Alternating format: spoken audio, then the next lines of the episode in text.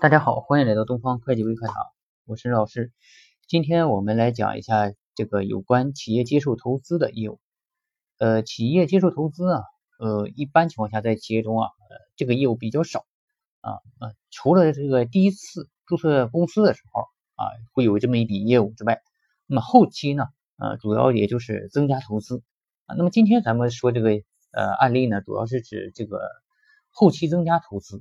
啊，那么后期增加投资的时候哈，呃，往往啊，呃，并不是说你投多少钱啊，你就占多少股份啊，就按比例占多少股份，意味着这个企业啊，一般情况是经营的比较好，那么呃，你增加投资啊，有新的股份这个股东进来，那么新的股东进来以后啊，肯定要这个呃多拿钱啊，那么多拿这部分钱啊，那么咱们这个在书上可能都学过。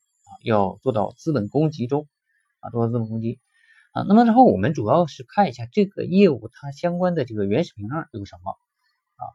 那么通一通常情况下呢，我们会有一个投资的协议书啊，这个协议书啊，这个协议书啊，写出这个呃投资单位啊和投入单位啊，那么然后双方在下面的这个签章盖这个盖印儿啊。那么说在这里头呢啊，具体约定。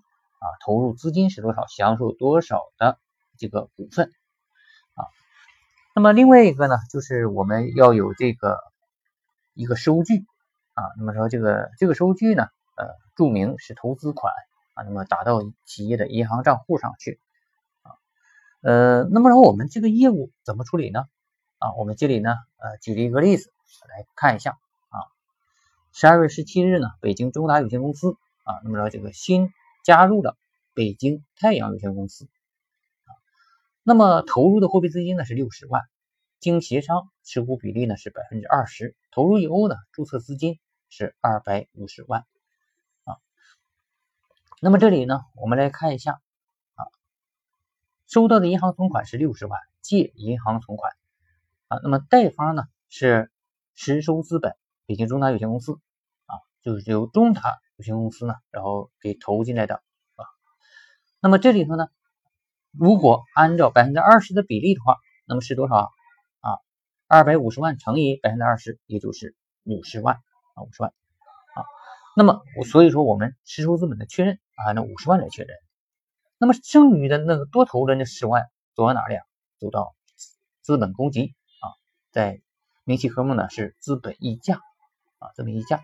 好，这就是。我们接受投资的啊账务处理，好，感谢大家聆听啊。那么如果大家需要这个可以实战方面的交流呢，可以加我的微信幺三九四二零四幺九七六，我是任老师，备注喜马拉雅就可以了。谢谢大家。